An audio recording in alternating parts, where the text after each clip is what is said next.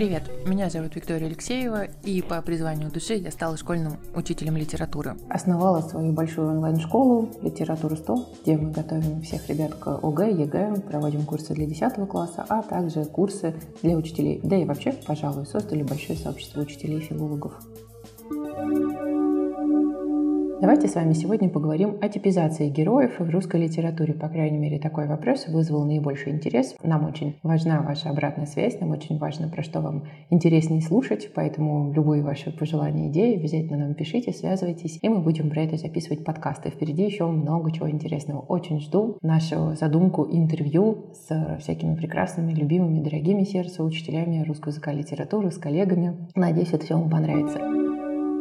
Типизация литературного героя. А что такое вообще типизация литературного героя и почему тот или иной герой становится типом в литературе. Очень интересно, что большая часть типов таких известных для нас, как маленький человек, как лишний человек, возникает в эпоху реализма, то есть литературного направления, существовавшего в XIX веке, которое пришло на смену сентиментализму, романтизму. Кстати, про направление тоже было бы интересно поговорить. Реализм ставил своей задачей поиск причинно-следственных связей. Почему человек стал таким, почему общество стало таким, как общество влияет на становление личности. Именно об этом говорит Гончаров в Обломове, Пушкин в Евгении, Онегине и так далее. То есть поиск ответов на вопросы «почему?», «что случилось?», кто повлиял. Это очень характерно для реализма. И, соответственно, именно в эпоху реализма мы видим формирование вот этих вот литературных типов. Тип лишнего человека, тип маленького человека, тип униженного и оскорбленного. Это название пошло после романа Достоевского. Тип нового человека появился после романа Чернышевского «Что делать?», потому что именно так Чернышевский называл своих героев в этом произведении. Обращаясь к раннему творчеству Горького, можно сказать о типе босика. Вспоминайте,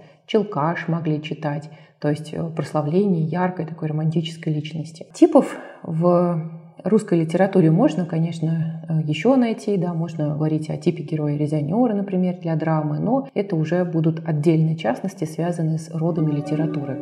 Для того, чтобы мы четко понимали, кто такой тип героя, мы должны знать, чем он отличается от характера. Вот давайте над этим вопросом подумаем. Литературный тип, литературный характер. Характер мы так говорим про героя, про индивидуального героя, про его индивидуальные особенности, его психологические свойства, его уникальные черты и качества его уникальной личности. А вот тип, в переводе с греческого «типос», обозначает отпечаток, образец.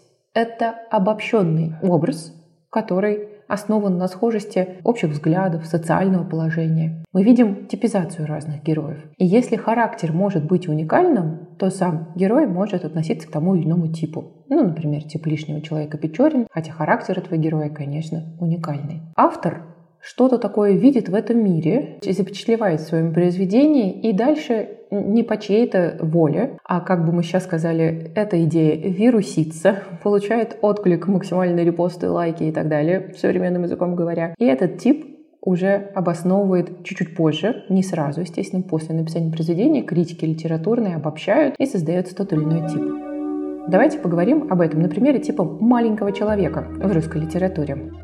Он появился примерно в 20-30-е годы 19 века. Тип этого героя связывается с Самсоном Выриным из повести Пушкина «Станционный смотритель». Вот э, Пушкин вообще-то создал огромное количество повестей Белкина, и там много разных характеров, много разных героев. Почему именно Самсон Вырин становится представителем типа маленького человека? Почему зарождается это явление? Это отвечало трендам времени, это отвечало запросу времени. Действительно, все то, что вот мы сейчас говорим, например, э, я часто смотрю какие-то разные видео про то, что популярно в блогинге, какие тренды. Все эти слова, тренды, вирусицы надо переносить на 19 век. Допустим, сочинение это была бы стилистическая, конечно, ошибка, если бы мы так делали. Ну, давайте здесь в подкасте себе позволим такую вольность. Мы тогда увидим, что это отвечало духу времени, это отвечало запросам времени, чаяниям людей, надеждам, мыслям. И это получила отклик в сердцах читателей. И именно эта повесть, именно этот герой становится особенно значимым для развития реализма, для идеи тех самых униженных и оскорбленных, для идеи, которая царила воздухе, когда писатели показывали, что простые люди ничуть не хуже, чем значительные лица, чем высокопоставленные чиновники, поднимались какие-то христианские темы. Конечно, это все идет из Библии, возлюби брата своего, как самого себя, да, возлюби ближнего своего, не возгордись. Все мы видим все истоки из Библии. Вдруг это становится особенно для всех важным. И тогда этот герой приобретает уже типические черты. Это, кстати, термин, спокойно можете использовать это в сочинении. Более того, к типу этого героя обращаются другие писатели, и каждый из них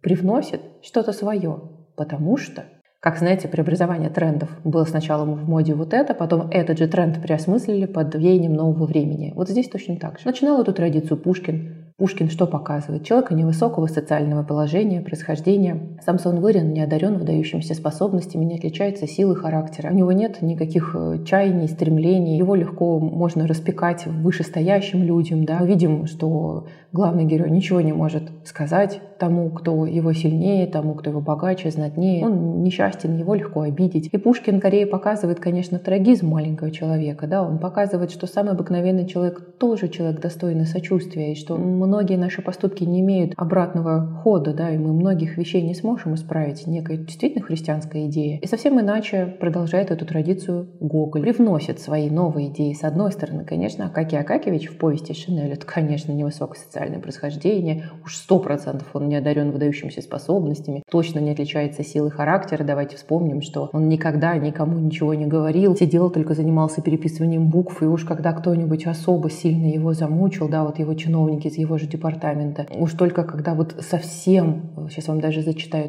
только если уж слишком была невыносимая шутка, когда толкали его под руку, обратите внимание на депричастный оборот, мешая заниматься своим делом. Вот тогда, мешая заниматься своим делом, он произносил «Оставьте меня, зачем вы меня обижаете?». И с одной стороны, мы видим, что Акакий Акакевич очень достоин нашего сочувствия, и я вас прошу обратить внимание на картинку Юрия Нарштейна, того самого, который рисовал ежик в тумане, он делал иллюстрации для Шинеля. Прямо в бейте Юрий Нарштейн, Акакий Акакевич и там он такой сморщенный, скрюченный, держит перо и переписывает близоруко, сощурясь над листком бумаги. Ты на него смотришь, лично у меня это вызывает столько жалости и сострадания, и действительно это вызывает какую-то доброту в душе. Это с одной стороны. А с другой стороны, Гоголь поднимает совсем другую проблему — омертвение человеческой души. Ведь Акакий Акакевич, конечно, легко сопоставляется с Акакием Синайским, со святым, в честь которого называли Акакия Акакевича, и зная житие этого святого, мы видим, что оба героя, и Башмачкин, и святой Святой Акакий Синайский отказывались от мирских благ, претерпевали, в общем, некую аскезу. После смерти обоих случились чудеса. Только если Акакий Синайский это делал ради Бога, то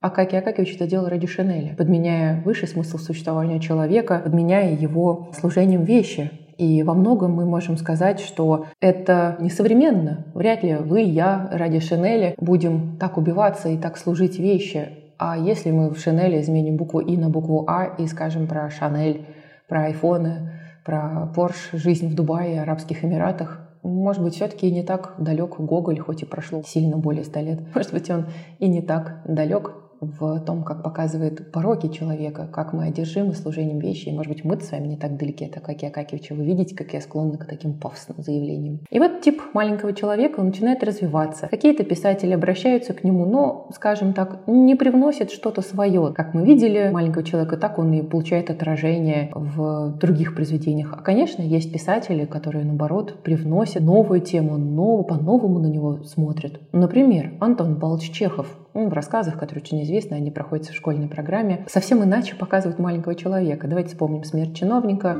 Случайно Червяков чихнул на впереди сидящего генерала на его лысину. Чехов специально подчеркивает, что это генерал даже был не из его департамента. И начинает унижаться, просить перед ним прощения за такое страшное преступление. Генерал говорит, да нормально, нормально, отвали, нормально, нормально. Ну, это мой вольный пересказ. А Червяков нет, не сдается, мучает, мучает его, и в итоге допек он генерала, генерал на него наорал. Тогда Червяков пришел домой и, не снимая мундира, умер. Здесь Чехов выворачивает все наизнанку. И мы видим, что маленький человек становится мучителем вышестоящего лица. Он настолько ошалел в своем чинопочитании, он настолько потерял человеческие достоинства и облик, что он не видит абсурдность своих действий. Да, это, конечно, юмористический рассказ, его не надо воспринимать как какую-то реальную зарисовку, но, тем не менее, Чехов привносит свою идею в развитие образа. Он показывает, до чего деградировал этот маленький человек, как он стал жалок, нелеп, как он мучает других людей. И если в Шинеле все наши симпатии в диалоге со значительным лицом уж точно были на стороне Акаки Акакевича, который пришел просить за дело, его обокрали, генерале, то в данном случае, честно говоря, все симпатии на стороне генерала Брижалова, который лысину свою подставил под чиха, еще потом был допекаем этим несчастным Червяковым. Эту идею, бытовую сатиру в дальнейшем продолжает, конечно, Михаил Зощенко, Булгаков. Очень, кстати, жалко, что Зощенко у нас в школе так мало проходится. Если вам будет интересно, давайте вместе почитаем его рассказы и тоже об этом поговорим. Зощенко тоже показывает